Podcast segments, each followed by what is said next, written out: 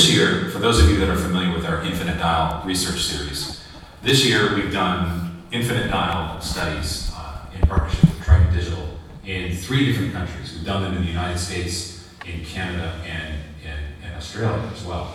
And I want to share uh, some a, a trio of numbers from each country because I think they're very consistent. They say the same thing, and I suspect they would be the same in your country if we were to do that there. Uh, and I'm going to compare three sets of numbers. First of all, the percentage of the population that are familiar with the term podcasting. That doesn't mean they know what it is, it just means they're familiar with the term. Second, the percentage of people that uh, are listening to podcasts at least on a monthly basis. And finally, the percentage you say they're listening on a weekly basis. And I think we can take them to be really the, uh, the people who adopted podcasting as a habit. So in the United States, 64% of the country, nearly two thirds of the country, is familiar with the term. They say they've heard the term podcasting.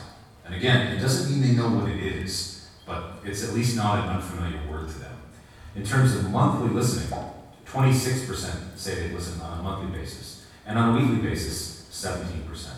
And really, the gap I want to focus on here is between familiarity at 64% and weekly listening at 17. Now, we've also done the Infinite Dial uh, series in Canada, and 61% of Canadians are familiar with the term podcasting, and 19% have listened on a weekly basis. And finally, in Australia, that ratio is 78% familiar and 13% have listened on a weekly basis. Now, here's the point I want to make here the percentage of people that are listening to podcasts on a weekly basis is anywhere from a quarter to a fifth or even less of the percentage of people who say that, who say that they know what they are. That's not great. That's not a really great ratio. If you have two thirds of the country familiar with the term, but only 17% of that, uh, of that sample population is listening to podcasts on a weekly basis, then you've got nearly half of the country, regardless of what country we're talking about here. And again, we see the same things in the United States, in Canada, and in Australia. Nearly half of the country says that they know what a podcast is, but it's not part of their weekly habit. And this is what I want to address today in terms of what we all in this room, or me in my room here in Boston, and, and you out there, uh, have to think about as you're moving forward with your with your podcast ventures and uh, and your strategy. There are, I think, four levers here to make podcasting grow and to increase that ratio between the percentage of people who say they know what a podcast is and the percentage of people who listen to one every week. I think there are four levers. Two of them are out of your control, and two of them, I think, are in your control.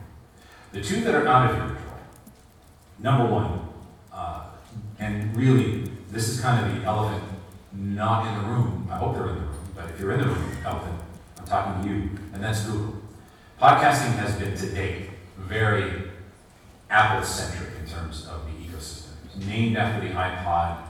Uh, it's a quaint, anachronistic term today, but we're stuck with it. I'm not going to tell you that we need to change the name, but I am going to tell you that it probably hasn't helped. What we really need is a strong Google Play into the podcast ecosystem. And I believe that's coming very, very soon. In fact, I'm pretty sure it's coming very, very soon. So that's the thing that's going to help us. That's the thing that's going to help grow our audience. And that's a lever that is not in your control. But what is in your control is how you can respond to that. Because the Android user is a very different human to the iPhone user. We know this from years and years of research in both spaces.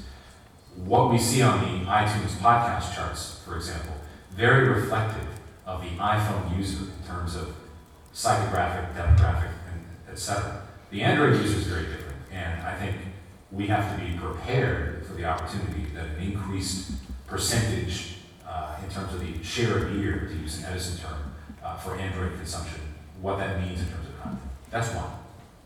The second thing that's going to happen, which is, I think, going to grow the space, is the increased adoption of podcasting amongst the, the major streaming audio players. And I'm talking here about the streaming music providers like uh, Pandora here in the United States and Spotify around the world.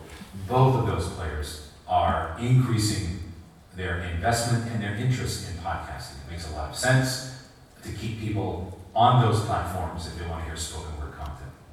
And that's incredibly important for the space because those are true cross platform clients to listen to podcasts. We don't need to explain things like subscribing and downloading and things like that if people are already used to using Spotify and can just click on another channel, another button on the app that they're already used to listening to uh, to hear a podcast. That's incredibly important for us. So having that kind of a universal cross-platform client for podcasting, that's going to help grow the space as well. So those are the two things that you in this room cannot control. But here are the two things that you can. First of all, I mentioned before about how different the iTunes audience is from the Android audience. They're different people. Right now, a lot of podcasting is geared towards what I would call highbrow content. Look at the top 100 uh, podcasts in iTunes. There's a lot of public media content, a lot of US centric public media content, and that's geared towards kind of a highbrow audience.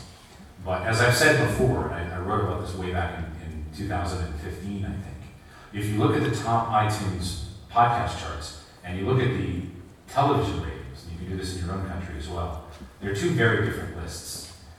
On the one hand, you have things like Serial, This American Life, and S Town, and uh, TED Talks, things like uh, things like that. But on the, at least in terms of the American TV ratings, it's things like Law and Order and CSI and live sports, uh, and a lot of really mass appeal content. And that content has not really broken through on the podcast charts yet. I think it will, but I think it has to.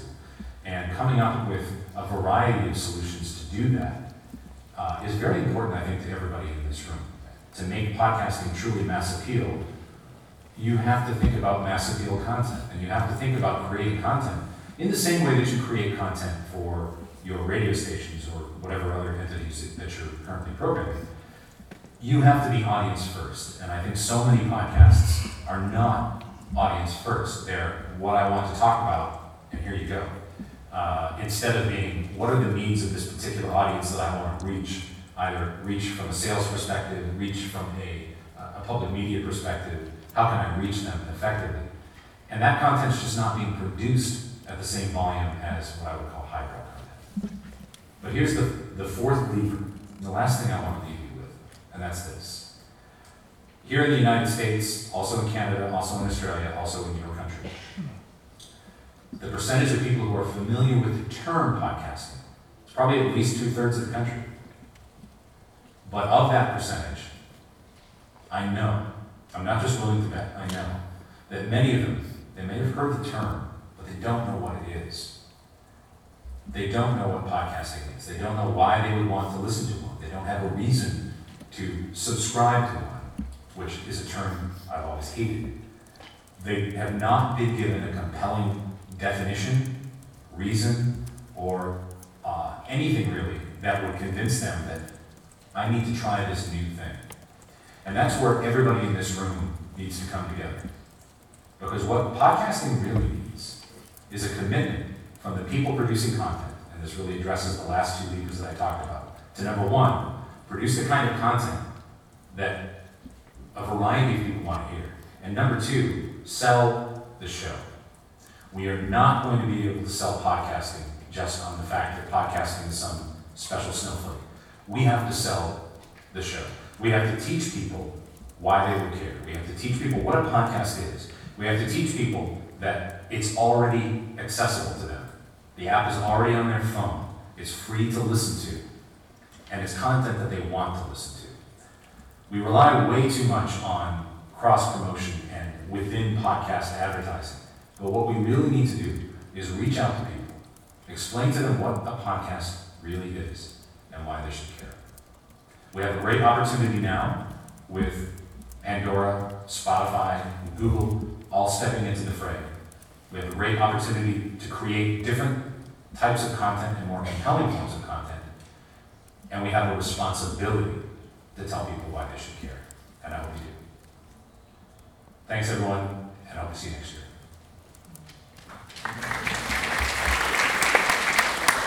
It's, always great to listen to someone like Tom, he's not with us, unfortunately.